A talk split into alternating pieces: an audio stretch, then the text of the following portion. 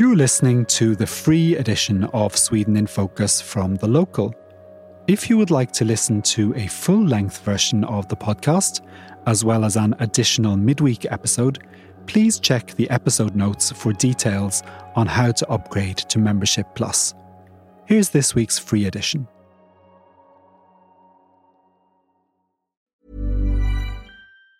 Tired of ads barging into your favorite news podcasts? Good news. Ad-free listening is available on Amazon Music for all the music plus top podcasts included with your Prime membership. Stay up to date on everything newsworthy by downloading the Amazon Music app for free or go to amazon.com slash news ad free. That's amazon.com slash news ad free to catch up on the latest episodes without the ads. Hello and welcome to a brand new episode of Sweden in Focus, The Local's weekly news podcast. We're recording this episode on Thursday, the eighth of September, just three days before Sweden goes to the polls in an election that's still too tight to predict. Coming up today, we will talk about what's been happening on the campaign trail and how the eight parties in Parliament are faring in the polls. We will direct our energies to soaring electricity bills and how Sweden plans to deal with them. We'll look ahead to election day, how things work at the polling stations and when the results will start to become clear. And finally, we'll discuss why nobody is really talking to immigrants in this election and how Swedish politicians can get better at engaging with the country's two million foreign-born residents. I'm Paul O'Mahony, and with me in Stockholm today I have James Savage and Julia Agha, the C E O of the Arabic language Swedish news service Alkompis. And in Malmö we have Richard Orange and Becky Waterton. Hello everybody. Hello. Hello. Hello. Hi. And welcome to Sweden in Focus, Julia. We'll be hearing more from you throughout the show, but to start with, could you just tell us a little bit about yourself and Alkompis? Hi, thank you so much for inviting me. Uh, I, I just started listening to the podcast when I got the invitation, and uh, I can't believe I missed out. It's so good. Oh, thank you. Thank you. So I'm definitely a subscriber now. Um, so Alkompis is a, a Swedish media house uh, that uh, so we cover Swedish news in Arabic, and Arabic is spoken by about uh, six hundred thousand people in Sweden today. It's actually the second largest mother tongue. It used to be Finnish, but since two thousand eighteen, it's Arabic. We've existed for uh, ten years, and we're about fifteen people working full-time. Mm-hmm. Uh, and we do, obviously, articles. So we have our website and app, but we also do a bit of radio and a lot of T V. Uh, so we have daily T V news broadcast, web T V, um, that's viewed by about forty thousand people every day. And uh, our mission is to fill the information gap in society that uh, partially occurs when there's a language barrier. Interesting. It's sort of really similar to The Local, but in Arabic yeah, instead of English. Definitely. Yeah. And um, and you, what's what's your story? So I'm I became C E O uh, about a year and a half ago, but I've been involved with Alkompis since the start, so for ten years, because it was actually my dad who uh, founded the company. Oh, really? Yeah. Uh-huh. so so I'm an Arabic speaker as well. Great. Well, thanks very much for that, and we'll be getting your thoughts later on how politicians can get better at talking to immigrants and other topics that we'll discuss. Let's kick off the podcast on a related note with something you tipped us off about, Richard, a new Swedish T V show called Invandrare för Svenskar.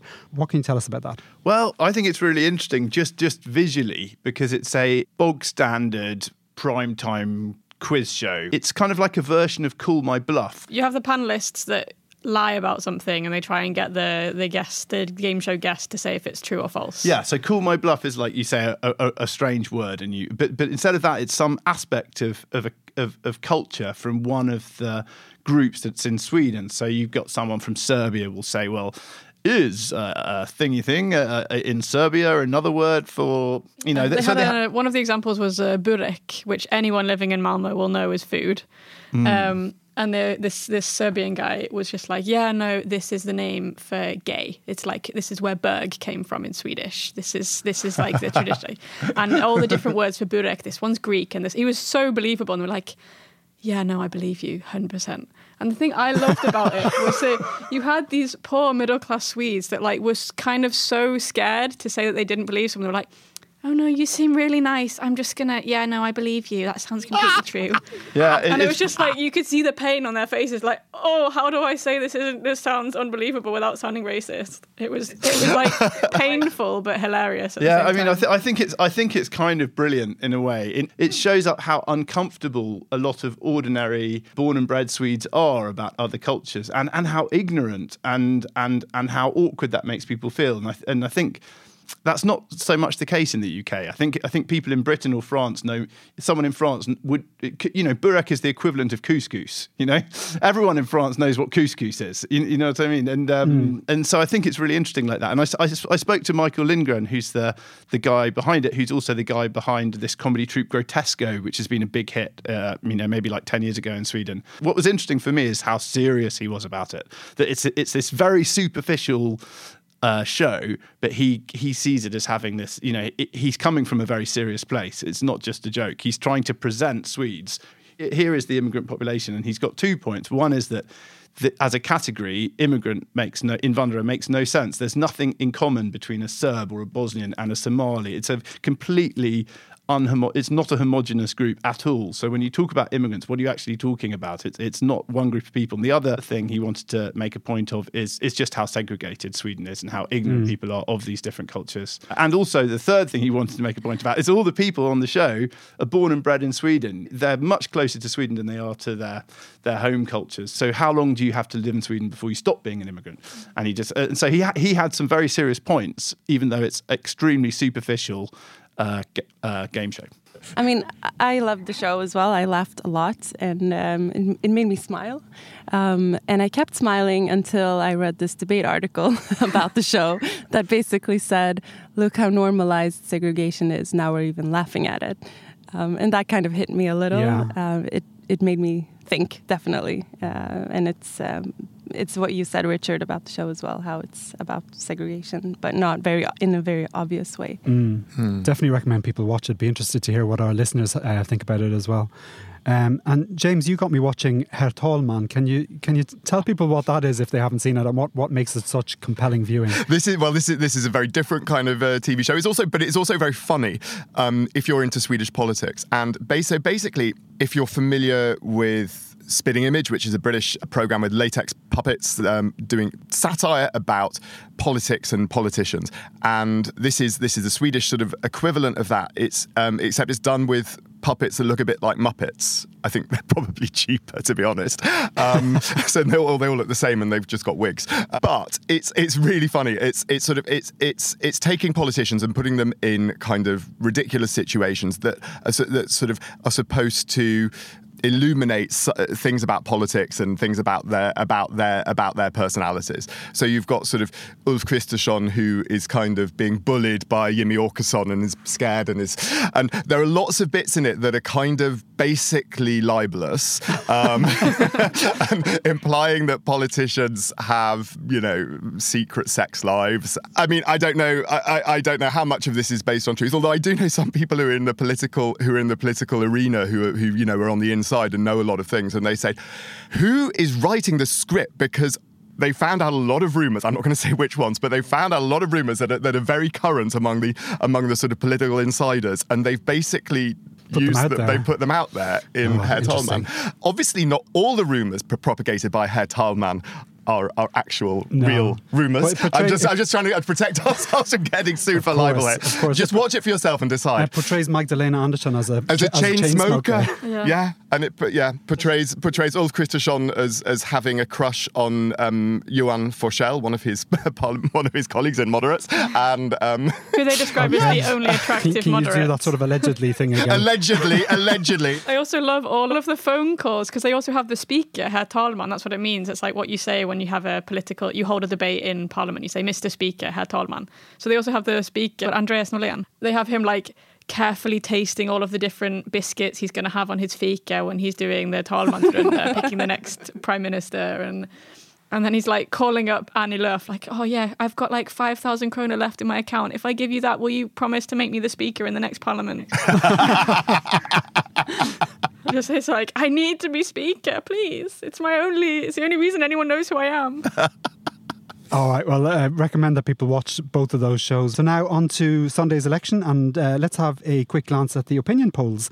Have there been any significant changes since uh, last week, Becky? Um, I mean, it depends what you define as significant. Like, yeah, the left is like one percent more than the right, but in the grand scheme of things, not really. Everyone's still completely fifty-fifty. Like, it's it's still impossible to tell who could win. Some leading Sweden Democrats came out this week and warned that Sweden's election results might not be fully reliable. Where have we heard that before, and is there anything to it, Richard? When you say came out uh, and said this, it wasn't like a public announcement. It was in their own, it was in Sam Samnute, which is this far-right T V channel, web T V channel. And so Kent Ekeroth was interviewing Richard Jomshoff, who is, you know, a very senior Sweden Democrat. And it is, it's kind of like the equivalent of the kind of far-right media you see in the U S, where, you know, they sit there and have a kind of chat, and he, and he goes, well, you know, you know, we could have um, election fraud here. You know, Sweden's even been criticised by the um, O S C E, which is which is true. Sweden's always got criticism from the O S C E, which is this European organisation that check, monitors elections, amongst other things. But they're not even going to send election monitors to Sweden this year because they think that it's that the, that the election is is so unlikely to be to have problems. And anyway, and and so they were sort of talking about it, and, and they and. And Ekeroth went on again about how it was so tight last time that it's only a few votes that w- could have been falsified at a few at a few election polling stations, which could actually swing the election. So it is, it's a very similar sort of technique to what we saw in the U S before the twenty twenty presidential election, where they're trying to build distrust among their own voters. But then as soon as this was picked up by this, um, it's a kind of green liberal newspaper called Sura, Um, mm. and, and they published it and it was picked up by other media, then Jomshoff kind of rode back and said, no, no, what I was saying was that, you know, Sweden has such a stable system that there's nothing to worry about, and of course the election's secure. You know, and you go, well, that's not quite what you're telling your own supporters. But I mean, also to kind of dig into this critique that they've got, like, they have had critique for not being, like, secure elections, but all of that's been changed. So originally you th- there was critique for the Swedish election system because you went in, you were in a public room and you took your ballot papers, which all had the names of the parties you were going to vote for on, and then you went into and you voted. So people could technically see who you were voting for, and that's now been changed. So now you go into your own little room, you choose the ballot paper, you vote for it, so no one sees who you're voting for. I have to say I was always really uncomfortable with that, with, with um, people being able to see my ballot, and I voted yesterday and can confirm that it is no, that people no longer see who you're going to vote yeah, for. Yeah, so even, really the cri- even the critique that Sweden has had in the past has now been addressed. Yeah, I mean, you could, you, there was a way around it in that you could just take ballot papers from all the different parties and no one would know which one you were posting. But I think, just to be clear, because I'm not sure the readers who haven't been at the Swedish election would really understand it. So when you go into an into a polling station, each individual party has its own ballot paper. So there is, it's not one ballot paper like in, like in lots of countries with a list of all the parties on and then you vote for them. Each individual party has a ballot paper, and you pick it, and you used to pick it up on a table outside. So people would see if you were voting for Miljöpartiet or the Sweden Democrats, people would see that you had picked up a ballot paper for Miljöpartiet or the Sweden Democrats. And so your vote wasn't secret. Yes, like Richard was saying, you could pick up multiple ballot papers, but that was your way around it. But the but the default was you would just, people would see who you're voting for. It was weird. Mm. So we had the two main prime ministerial candidates facing off in a major televised debate uh, last night. Did they say anything strange or startling? My personal view is they didn't say anything particularly strange or startling, but it was it was a really good debate. And I think it was helped by the fact that I think S V T produced it brilliantly. They had lots of really good, ordinary people in the audience asking questions, talking about their own experiences. They had a woman of Somali origin from the social, who was a social democrat, who had left the party after Magdalena Andersson had said that we don't want any Somali towns in Sweden. And she challenged Magdalena Andersson on that. It was great. There was a woman whose daughter had been killed in a gang shooting. You know, the bullet had the bullet had gone in the wrong direction. She'd be caught in the crossfire in a gang shooting, and she twelve, was twelve-year-old girl. A twelve-year-old girl, mm. and and and she, with incredible bravery, stood there and and and asked and asked Magdalena Andersson and Ulf Kristersson what they were going to do. And you know, I think it, it, it brought this into it brought you know all these issues into into into reality. You know, it was it was ordinary people asking asking important, pointed questions. And I think it made it made Magdalena Andersson and Ulf Kristersson respond to them seriously. And I think what you saw from them, it was a much less polarising debate than we've seen in most of the other um, debates. And I think it was also helped by the fact, frankly, that there were two people on stage and not eight. It was by far, I think, the most illuminating debate that I've seen in this election campaign. I don't know what you what do you think what do you think, Julia? I'm a little bit tired of the thirty second, twenty second kind of uh, response debate. I don't think that gives the viewers enough uh, deep analysis of what the parties actually want or mean. Um, I mean, it's very clear if you only get twenty seconds, you have to come to the point directly. But still, the I mean, a debate has to be a little deeper than that, I think. I mean, how can, how, how can we get rid of some parties? no, not, no names named, but it would be, I mean, God. Just let's raise the tone a little bit. We also got to, to witness the uh, Christian Democrat leader Ebba Bush waving a uh, gigantic falukorv sausage uh, this week. Why, Becky? Why? What was the point she was trying to make, and how do you think it went down with voters? Firstly, right, the most absurd thing about all of this is that it was a radio interview. So she was waving about a falukorv. She had a prop to a radio interview, oh. which just shows you how kind of how ridiculous it all is. But like the the point here, so she kind of said this in her summer speech. She was saying, "Oh, det är för dyrt att vara svensk. Like it's too expensive to be Swedish now. Every Magda priser, Magdalena prices. Everything's gone up in price. You can barely afford anything. You can't even afford your falukorv." She she kind of maybe potentially over-exaggerated how much a falukorv costs. She was saying that, like, look at this falukorv, it costs forty-five kroner in the shops now. And then kind of people looked and were like, actually, no, in this shop it costs twenty-five and this one it costs thirty. Anyway, it's kind of, she was making this point that everything's gone up in price. What are people doing about it? But I think the thing that I found strangest about this whole thing, or illuminating about this whole thing, is that for some reason, Swedish voters really like politicians posing with sausages. Like, Johan Persson has been taking pictures eating hot dogs. Jimmie Åkesson goes and grills some hot dogs. It's this kind of like folkligt kind of... I mean, I don't know if you're going to see Miljöpartiet kind of posing with some hot dogs, but... Stefan Löfven also. Yeah. In two thousand eighteen, the Sweden Democrats had a had a korv tournée where they drove round a big van of luxury sausages and handed them out to people. Yeah, I think mm. it's this whole, especially on the right wing, it's this whole thing of trying to be like... We're down with the people. Look, normal Swedes eat falukorv. Yeah. We falukorv love hot is, dogs. It's like, absolutely revolting. It's the most disgusting Don't trust food those stuff. Strange vegetarian Miljöpartister. They don't even eat korv. Vote for me. I'm brandishing a falukorv in the radio. Like, it was just, I don't know. It's just so strange. Mm. Everyone loves falukorv. Do, do you not? Is that a general opinion? You don't like falukorv if you're not? I'm vegetarian, so I'm kind of... Okay. I'm not vegetarian, don't like falukorv, think it's horrible. I've oh, never wow. embraced falukorv either. Interesting. Mm. My daughter loves it, though, but she's two, so uh, falukorv, macaroni and ketchup is uh, yeah, a favourite for her. Yeah, my kids love it too. Okay, let's leave the sausage behind. uh, with the with the global energy crisis casting a... long shadow over the election. There was a story at the weekend that made a big splash um, internationally, in particular when Magdalena Andersson held a joint press conference with her finance minister and the heads of the Swedish Central Bank and the financial regulator. What was the press conference about? It was about bailing out the electricity companies. It was a, effectively, she stood there and she said that the electric electricity crisis, the energy crisis, has the potential to cause a financial crisis. And, um, and therefore we need to, because the electricity companies go bust, and that will have a, a, a systemic effect, and um, that we therefore need a bailout of the electricity companies. She was so she, you know, she was standing there with support of the heads of the of the of these financial agencies. It felt like she was egging that angle a bit more than they were. Okay. Um, that they were they were sort of pulling back a little bit from this idea that it was going to cause a systemic financial crisis. Not, it's not and they were sort of oh it's not like it's not really two thousand eight again.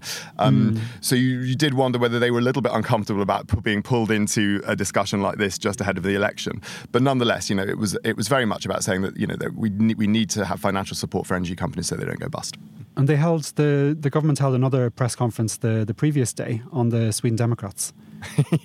Yeah, that was interesting. This felt very much like um, a, a, a kind of either an opportunistic or a panicked reaction to the fact that the Sweden Democrats had overtaken the moderates as the second largest party. They went out in a, a press conference and basically said the Sweden, Sweden Democrats are a security risk. The Sweden Democrats have um, suspect relations to Russians, and people should be aware of that and don't vote for them. And They got a lot of criticism for this, mm. even in the mainstream press, yeah. for basically saying things that they didn't have enough evidence for, or not presenting enough, enough evidence for the things they were saying. Look, it is documented that the Sweden Democrats have been very supportive of Russia in, very, in various different contexts, particularly in votes in the European Parliament. Okay, we've got a lot to cover. Let's uh, move on to our next topic. Let's turn now to nuclear power, one of the most divisive issues in this election. And I want to ask specifically about a recurring bone of contention. The parties on the right keep attacking the government for shutting down nuclear power stations, and the parties on the left keep saying that the company operating the plants, Vattenfall, took the decision itself on commercial grounds. What is the answer? Did the Social Democrats shut down Sweden's nuclear power stations? Richard? Well, how long you got? I mean, it's, it is unbelievably complicated. And I, I sort of went into it last night and I have, I have, I think, got to the bottom of it. Essentially, it was the company itself that decided, that the board of the company Vattenfall decided to shut down two nuclear power stations in two thousand fifteen. And the chairman of the board came out last week in Svenska Dagbladet and, and stressed that was a purely commercial decision. There was no political pressure on him or on them to close, to decide to close the plants. Anyway, so that's number one. So on the, the most basic level, the government did not order the plants to shut down. But the second thing is to say, well, did the government then, in fact, bring in tax rises and new regulations that meant that Vattenfall had to make that decision? And on that, I would argue, also, the answer is no, but it is complicated. And Richard, you've written a really good article explaining all of this, and we'll put a link to it in the description if anybody wants to dig a little bit deeper. And staying with energy now, obviously a lot of people have electricity prices on their mind, and we're not going to be able to cover everything here, but Becky is our resident energy efficiency expert and has written and has written an excellent article for members on how to save money on your bills, and we've also discussed some of these in a previous episode, so we're not going to run through them all again, but we will put a link to the article too in the description and to the earlier episode. We will, however, now look at a couple of the most eye-catching policy proposals the parties are putting forward to ease the strain on consumers, starting with the Left Party and something they call Sweden prices. Uh, what do they mean by that, Becky? It would mean that the Swedish energy market would no longer be linked to the European market. Uh, you would set a price on domestic Swedish energy first, and then you would sell your excess energy to European prices. So then you'd stabilise the Swedish market. There would no longer be this kind of elprisområde, meaning that Skåne pays a lot more than Norrland, for example, which on paper sounds great. But Magdalena Andersson actually in uh, Sydsvenskan, the kind of newspaper down here in, in Skåne, she came out saying this wouldn't work. We'd have to leave the E U. Not, not a chance. And she kind of had an interesting argument saying that the whole point of Russia cutting off gas to Germany is to kind of create divisions within the E U. Like the whole point of doing that is that we say, oh, but we're just paying for Germany, blah, blah, blah, blah, mm. blah. And then people start arguing and infighting and stuff. And she was mm. kind of saying, what we need to do right now is stick together as Europeans. I don't know how much of this is shit she's saying because she doesn't want people to kind of... A lot of we have to think there's an election next week, so I don't know how much of this is electioneering, but I did think that was an interesting point, is that there's a reason that Putin has, is using this tactic, because he knows that it's going to make things worse for Europeans all over Europe, and he knows it's going to put pressure on the government and pressure on pre- yeah pressure to do something, pressure to say, oh, but just accepted Russian mm. gas, like let them win in that way. So that was interesting. Basically it's a yeah the Left Party want to do it, and then Magdalena Andersson says it's not going to happen. And then we have the Liberals, who are talking a lot about the, the north-south aspect, which you've mentioned, and given that electricity prices are so much more expensive in the south. And they've said they want to limit energy transition so that more energy is transferred from the north to the south. Please explain, because this is complicated. Basically, they want to kind of make the energy prices between the north and the south of Sweden so they're more even, so that you're not having this problem with Skåne paying much more than Norrland. And the situation at the moment is that the north of Sweden generate a lot of energy. The south of Sweden are kind of linked to the European power grid more. There's a cable going from um, south of Sweden to Germany. So we, we buy German and Polish and whatever energy, which is why it's so much more expensive. So what they want to do is to kind of make it easier to transfer energy from the north to the south, so that the south of Sweden can buy energy from Norrland. But obviously that's complicated, and not and power grids are incredibly complicated things, so it sounds really easy to it sounds really easy to just well buy some cables. It's like putting an extension lead in your home, and you can you can get you can you can take electricity from the kitchen into the into the sitting room. It's not quite that straightforward, and there's very long distances, and there's a loss there's a loss of effect over those distances as well. So I mean, it's it's it's massively complex. And it's never been a problem until now, because it's never been there's never been such a difference in price between energy from the from the rest of Europe and energy from the north of Sweden. Okay, let's move on. This episode is going to be published on uh, Saturday, just a day before the election. So let's have some quick fire questions now about the mechanics of election day and what we're all going to be up to.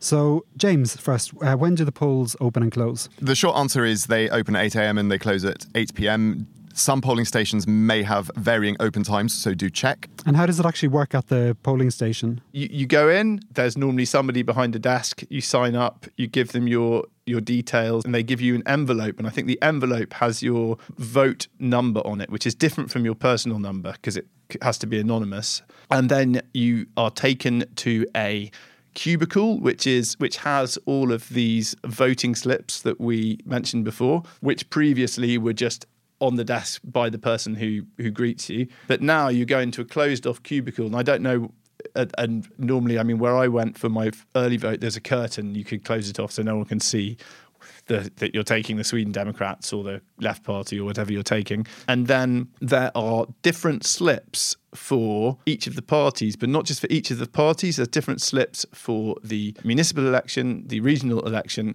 and the national election. And not only are there different slips for there, there are slips for those three elections with the candidates on it, with a list of candidates, and there are also slips without a list of candidates. So you can choose. You can just vote for the party and not bother with the whole personal candidate selection, or if you actually know who your M P is, or who your favourite M P is, or who your favoured regional politician is, you can vote personally for them as well.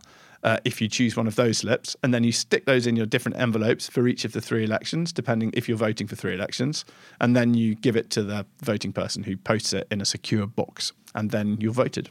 Julia, do you usually do you usually vote for a person, or do you just like take the party? Uh, I always vote, vote for a person as well. Yeah, um, I don't know a lot of like municipal uh, politicians, but I sometimes just read What, how old they are and their names, and uh, get a feeling of um, their jobs. Obviously, is also on the slip. So sometimes I, I also take someone just out of a feeling, which is very wrong. But um, but for the regional and for the national, I definitely always choose a person. I know people yeah, who um, who have voted for the lowest person on the list because they're like, oh, they'll be happy to get some personal. Yeah. yeah. um, stay with you for a sec, Becky. What what time can we expect a result? So people normally say that you can get a result around midnight, but with things being so tight this this year, it could be one a.m. It could be hopefully not two a.m. because we're all going to be staying up covering the election. But yeah, after midnight, I would say. And there's an ex- there's an exit poll as well, isn't there, to look out for? They collect it during the day, and it's always ready on the dot at eight o'clock. And generally, then you kind of know who's won. In most elections, you've got a fairly good idea of, of how the land is lying. It very, generally varies very little. The, the exit poll is um, is a huge exercise. They ask a, a, an enormous number of people. Um, it's done by a, a team led um, by um, some professors at, Gothen- at University of Gothenburg, and they are generally damn good. And and when Becky says that it, that, that it's decide that, that it's decided at, you know, after midnight, the votes aren't finished counting for I think several days. So there's still there's still more to come. But that's when it's clear enough that the Prime Minister will come up and say, "I'll either concede or um, or not." But then again, if we're going to add a caveat to that, and I know this was meant to be quick-fire questions, so sorry about this, Paul. With everything being so tight, like you still have to go through the process of finding a government, getting enough support in Parliament, getting that person approved. So it could be that the bloc that has the biggest amount of votes doesn't end up being the bloc. Like, you know, you still kind of have to have all those negotiations. Okay, you're going to support us in return for this and all of that. So we're going to have a result, but that's not necessarily going to tell us who's going to be the next government. No, and remember, in the last two elections, it's the the, the um, it's very easy to remember because in the last but one election, they reached a December agreement, and in the most recent election, they reached a January agreement. So we're pushing for February. Th- so we're time. pushing for February. Yeah. Take them a month longer every time. um, where's everybody going to be on uh, election night? Where are you going to be, Julia? Um, so we will have reporters in, what do you call it, Valvaka? Yeah, the moderate election night party, I think we yeah. call it. Yeah, and uh, also with the Social Democrats, and then uh, out by the polling stations, and then in the studio. So I'll probably be in between somewhere, I'm not sure exactly where. How about you, James? I am going to be at um, S V T's election night party, not on the telly, but sort of just standing there waiting for politicians to come in, um, and other experts who you can ask uh, questions to. There, there's going to be lots of good people there to speak to, I think. Yeah. So I'm looking forward to that. Uh, Becky? Um, I think I'm going to be at the Social Democrats, uh, Valvaka. It kind of depends what happens on the night. If we're going to kind of, some, like, you know, if the Liberals drop out, then we'll maybe go to the Liberals and get some people there. If the Green Party drop out, we'll maybe go there. But I think my base is, from what I've understood, my base is going to be the Social Democrats. So we're, me and Richard are going to be going up to Stockholm for the election. Yay! I'm going to meet Paul for the first time. I know. Where, where are you going to be, Richard? I'll be at the moderates, because the Sweden Democrats turned me down, as they turned down pretty much every foreign journalist, I think. Maybe they just had a lot of people and they prioritised S V T and Aftonbladet and D N and all of them. Yeah, and I'm I'm going to be um, flitting between the Centre Party and Liberals uh, election night parties. And I've, I've signed up for some others as well, wherever's the most fun, I think. Um, Whoever has the best food. We're quite tempted by yeah. the Green Party's vegetarian buffet. Yeah. As a person with a very deep voice, I'm hired all the time for advertising campaigns. But a deep voice doesn't sell B two B. And advertising on the wrong platform doesn't sell B two B either. That's why if you're a B two B marketer, you should use LinkedIn ads. LinkedIn has the targeting capabilities to help you reach the world's largest professional audience. That's right, over seventy million decision makers all in one place. All the big wigs, then medium wigs, also small wigs who are on the path to becoming big wigs. Okay, that's enough about wigs. LinkedIn ads allows you to focus on getting your B two B message to the right people. So, does that mean you should use ads on LinkedIn instead of hiring me, the man with the deepest voice in the world? Yes. Yes, it does. Get started today and see why LinkedIn is the place to be to be. We'll even give you a one hundred dollars credit on your next campaign. Go to linkedin.com slash results to claim your credit. That's linkedin.com slash results. Terms and conditions apply. Tired of ads barging into your favorite news podcasts? Good news. Ad-free listening is available on Amazon Music for all the music plus top podcasts included with your Prime membership. Stay up to date on everything newsworthy by downloading the Amazon Music app for free or go to amazon.com slash news ad free. That's amazon.com slash news ad free to catch up on the latest episodes without the ads. Okay, we're going to turn now to uh, why no one is talking to immigrants in this election. And Richard and Julia, you wrote a joint article on this topic. Richard, can you briefly explain the main arguments that you make and uh, maybe where people can find it as well? I think the main thing I've, I I feel I, it, and and we felt is that so much of this election has been about immigrants and how immigrants have settled in Sweden and what's wrong with integration and, and how immigrants are are not integrating, and this is all sort of happening over the heads of a section of society, which is it's two million people. You know, it's it's it's a it's a fifth of people in Sweden at least. So um, more than that, if you count people with with some sort of foreign background, and yet the debate has sort of come across as something that's been mainly between. Within the majority population, I, I, I feel. I think it was on Sunday night, I just, on a kind of impulse, emailed Julia and she said, yeah, let's do it. And then we did it. Great. And where, where can people find the article? It's going to be published on Saturday in the Aftonbladet newspaper and then simultaneously on our site and also on Alkompis. So is it going to Brilliant. Be in three languages? It's going to be in three languages. Wow. Now, I was watching the T V news the other night and there was a man interviewed who said there was far too much anti-Muslim sentiment in the election campaign and that he, as a Muslim, didn't feel especially welcome in Sweden. Is this kind of viewpoint something that you recognise, uh, Julia, from uh, listening to readers of Alkompis?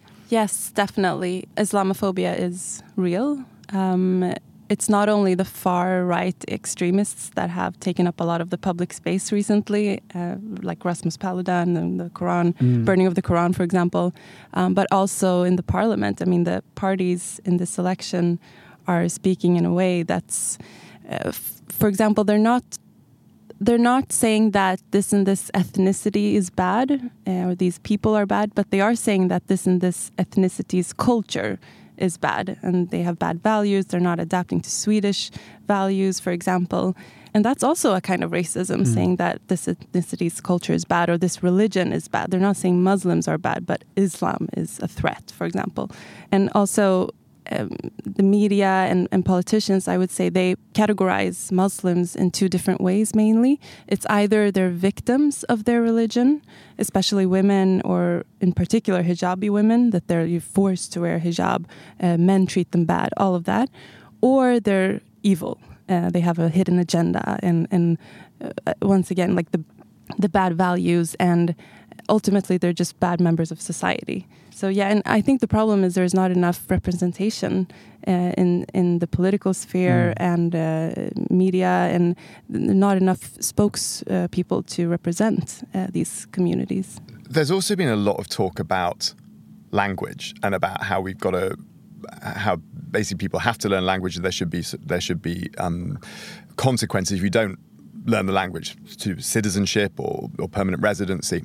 You know, a lot of our readers don't speak Swedish, and a lot of your readers, I guess, don't speak brilliant Swedish. And you know, most probably speak some, but but not, but perhaps not completely uh, fluent. How do your readers react to that? And what what do you what do you think about the language debate? I mean, they have a voting right, so. In order to vote in a democracy, you have to know what you're voting for. So it's only a democratic thing to have information in several languages because these people have voting rights. Uh, so is the debate about languages, or is it about giving these people voting rights? Um, I feel like um, maybe some of these politicians that are bringing up these issues, what they actually mean is that these people don't deserve to have a voting right. Um, and that's a sep- complete separate uh, topic. But I mean, we at Alkompis, we are very, we always say that it's super important to learn the language, uh, Swedish, if you are in Sweden. But the reality is not so black and white. It takes time to learn a language. Some people will never learn the language. That's just the reality of it. And is it better for society if we, we don't include those people? No, of course not. I think also something I find very telling about this whole debate is that you hear a lot of people saying, oh, you shouldn't be able to live in Sweden and conduct your entire life in Arabic. That's just segregation. But no one ever talks about expat communities that only have friends who also speak English and never kind of learn Swedish. No one ever says that it's bad to to just speak English. It's this kind of hierarchy with languages. Like, it's okay if you're an English-speaking expat, because then you're an expat. But if you're an Arabic spe- Arabic-speaking immigrant, then you're an immigrant, and then you need to learn Swedish and integrate. I just think there's this kind of double standard as well, which is why I hate the word expat, but that's another story. Uh, yeah, there's a real mystery around the Arabic language, as if you can't just hit like Google Translate and see what it says. And, and it's, I mean, it's a global language. It's spoken by almost three hundred million people in the world. Like, it's not, it's not so weird. No. Doesn't it doesn't it slightly come back to to to you know, ancient European history and the stuff that, you know, far-right activists like Breivik came at? You know, there's this sort of battle between Christendom and the Muslim world that went on throughout the Middle Ages, and there's still, I think, a little a little shadow of that that affects how Arabic is viewed in in in, in Europe, not just in Sweden. Of course, that's batshit. I mean, Sweden was fighting Denmark for most of a thousand years. Yeah, no, exactly. We don't go on about that. It's not like Swedes are that accepting of the Danish language either, to be fair. no, no, but with... with and yeah, let's maybe not... I mean, it's not exactly the same, yeah. I don't think Danes are subject to such structural issues as Arabic speakers are. No. But, I mean, I understand, like, Islamophobia also comes from ISIS, for example. That was recently. But we tend to forget that the people fleeing from ISIS who came to Sweden, they are not a part of ISIS. I mean, they fled from them. Um, if so anything, they hate ISIS difference. more than we do. Yeah, yeah, yeah, exactly. But it would be so it would be so helpful if more if, if, if there was just a bit more interaction, so that immigrant groups became demystified for more people in the majority community, if you want to call it that. I think that would be really. Really the, this this this election has seen the emergence of a new party, uh, which won't get even close to reaching the four percent uh, threshold, but it's called Nyans, and it argues that structural racism is endemic in Sweden. Uh, Richard, can you give us some more background about this party, who's behind it and what sort of policies it's espousing?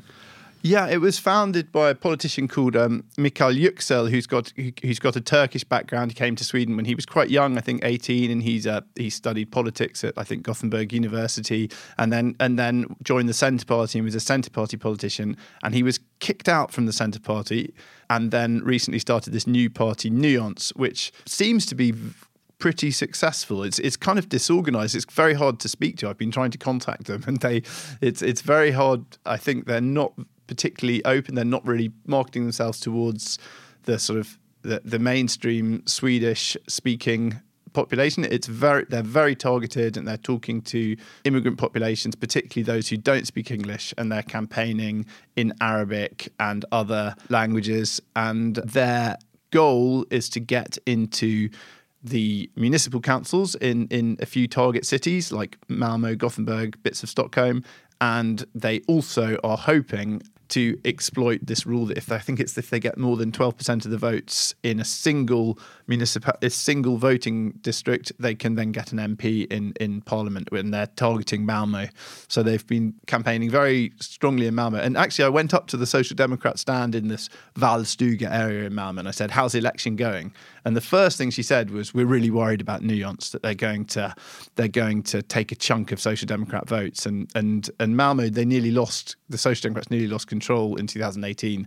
So I think there's a, there's a fear amongst the Social Democrats that even if Nyans don't get in, it will lose them votes, and then uh, let the Sweden Democrats and you know and uh, moderates kind of bring, come in on a right wing coalition. But but um, uh, I mean, Julia knows a lot more about Nyans than I do, because I've been struggling to talk to them.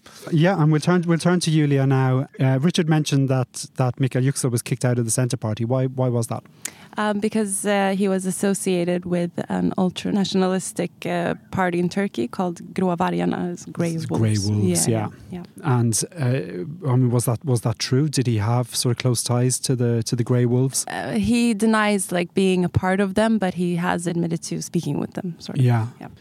And are they gaining any traction in immigrant communities? Uh, yes, they're gaining traction, not among all immigrants. Uh, among im- immigrants that have not integrated.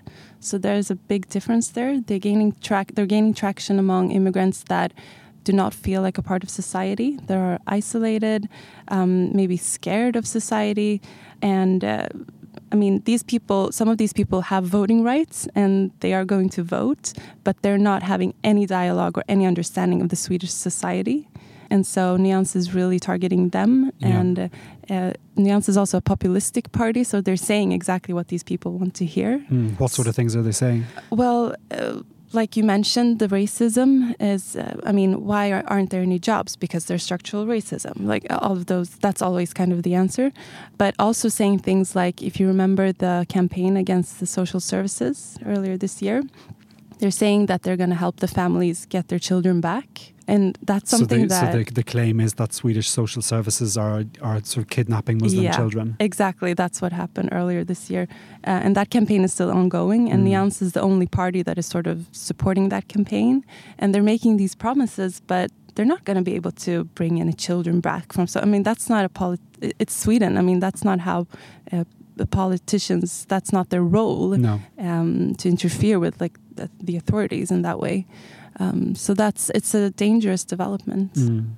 And they also want to ban Koran burning. Yeah, which is, I mean, it's a part of like the, the whole debate around yttrandefrihet, the freedom of uh, speech. Mm. It's not illegal to burn a religious book in Sweden. And so that they say that they're going to be able to make it Um, illegal to burn the Quran. It's are they going to change the like the grundlag, the constitution? Yeah. Yeah. I mean, come on, that's not.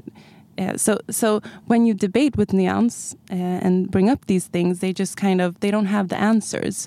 But these people who they are targeting, they're not mm. uh, asking these questions. Yeah.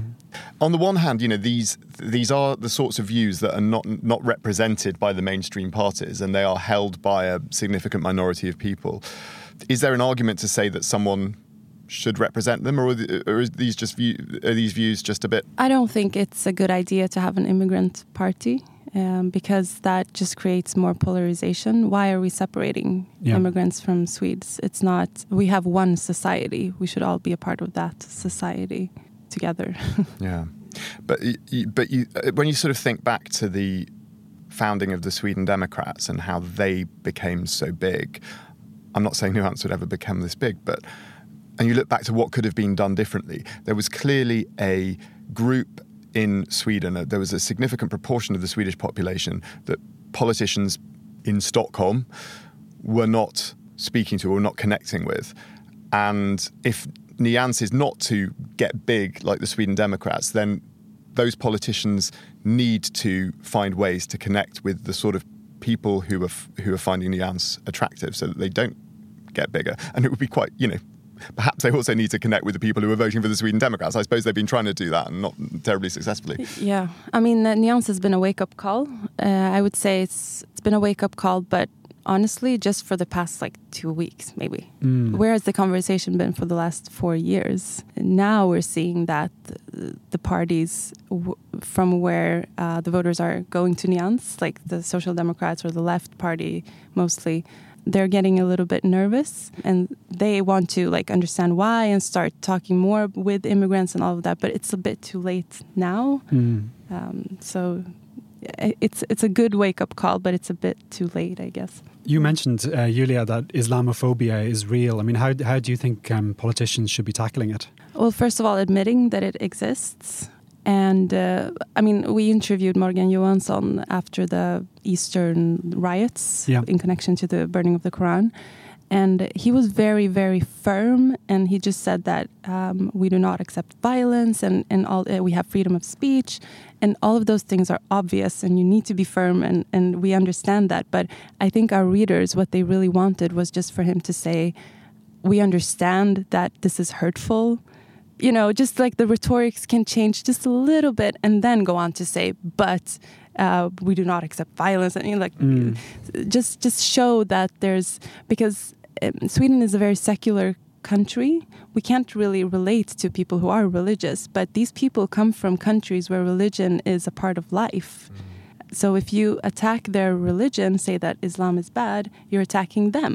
Mm. So it's very different. If we can be constructive, I mean, what advice would you give to Swedish politicians who want to engage with the foreign-born population um, on a meaningful level?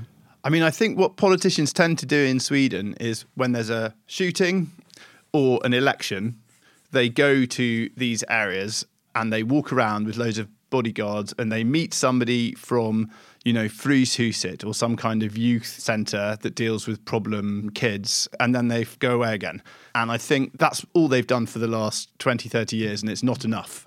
I think the politicians need to be visible and they need to visit these areas all the time, and not only when there's a shooting, and, you know, go to a football match or or or, or talk at a cultural festival or do something when it's a positive, when there's a positive story, when it's not just a negative story. Show that you want to invest in these communities as well. Open a new library, open and like don't like make sure people feel like you're doing positive stuff as yeah. well. Yeah, and I find Sweden has this kind of myndighet culture. So they're very uncomfortable dealing with people outside of these structures. So there's always these, you know, there's people like in the in the, the pe- people who organise the Järva Festival. There's this global village, which is a great, you know, it's a great organisation that does great work. But if you're in Swedish radio and you want to do a story about immigrants, You, you you ring the person at Global Village and they always contact the same person. And and that there are these sort of people who are the kind of appointed intermediaries for Sweden's immigrant culture, which maybe Alkompis is one of them, maybe Global Village is one of them, but that's maybe the only people they talk to. Maybe and they... maybe James Savage is one of them whenever anything happens in the U K. yeah, yeah, yeah, exactly. uh, and I think I think just just talk to a broader range of people. Don't just talk to Fryshuset. Don't just talk to Global Village. But do keep talking to do do keep do keep talking yeah. to do us keep as well. Alkompis yeah, yeah. and the local. You keep talking to, to us. And the local. Exactly. That, that, that, that's what, what I think. And and go there more often. I mean, when they say turn over every stone, I I think, well, why not why not move the mayor's office in Malmo to one of the areas for, for five years? Why not actually move the government there? Do some massively big symbolic gesture. Or bring in a scheme, yeah, I don't know, that people should meet each other. Uh, yeah, have just, festivals. Just do something instead of blaming it all on the people that live there. yeah. What do you think, Julia? Um, I think the uh, politicians should listen more to what people need in these areas. Uh, where there are living more people um, with foreign backgrounds, and, and create policies or policy suggestions that are based on their needs. So, for example, uh, housing issues or uh, language, sure, I mean, Swedish language, but more specifically, how can we create better S F I, for example? Those kinds of policies that really answer to their needs.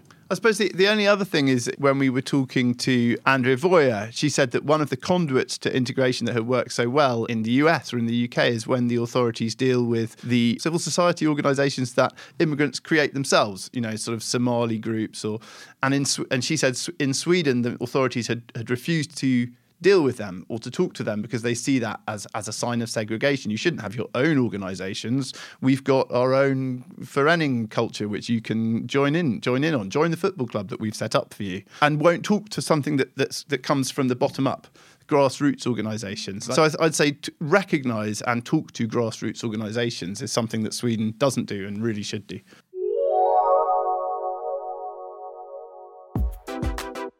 That's all for this week. Make sure to check out all the links in the description to the articles that we have spoken about and to the article jointly penned by Richard and Julia. And thank you as always for listening. And this week's panellists, Becky Waterton, Richard Orange, James Savage and Julia Agha. And sound engineer Rhys Edwards. I'm Paul O'Mahony and we'll be back again next week with Sweden in Focus. Enjoy the election. Until then, take care.